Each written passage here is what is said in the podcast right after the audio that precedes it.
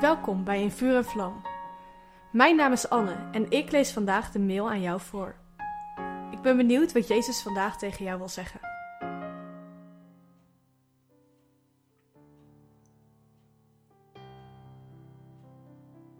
Ik weet nog goed dat ik als jong kind in de kerk zat. Ik keek toen om me heen en ik bedacht me, zou iemand in mijn kerk eigenlijk één van de gaven van de geest hebben? Ik had over deze gaven van de geest gelezen in de Bijbel en ik hoorde ook bijzondere verhalen uit Afrika.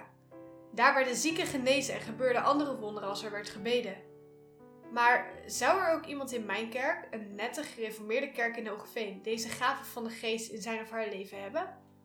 En als dat zo was, hoe hadden ze dat dan ontdekt? En nog gekker, wat als God mij wil gebruiken en ik had al zo'n gave? Hoe kon ik dat dan ooit ontdekken? Nadat ik een poos van God los had geleefd, maakte ik een aantal bijzondere dingen met hem mee. Hierdoor ging ik weer met God bezig en kwam ik uiteindelijk terecht op plekken waar de gaven van de geest normaler waren. Dit vond ik erg interessant, maar ook eng.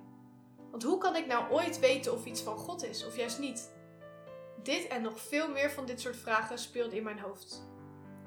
Op een gegeven moment besloot ik toch om het avontuur met God aan te gaan. En dit heeft mij meer gebracht dan ik ooit kon bedenken. Door de jaren heen heb ik steeds meer geleerd over de gaven van de geest. En nog belangrijker, ik ben er steeds meer van gaan ervaren. En deze gaven van de geest worden beschreven in Eerste Korinthe twaalf.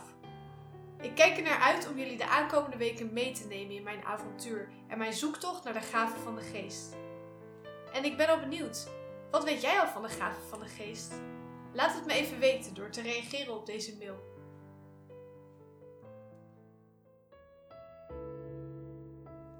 Wat leuk dat je hebt geluisterd naar In Vuur en Vlam. Heeft de tekst je geholpen om God beter te leren kennen? Deel In Vuur en Vlam dan met je vrienden. Meld ze aan op streef punt n l slash in vuur en vlam.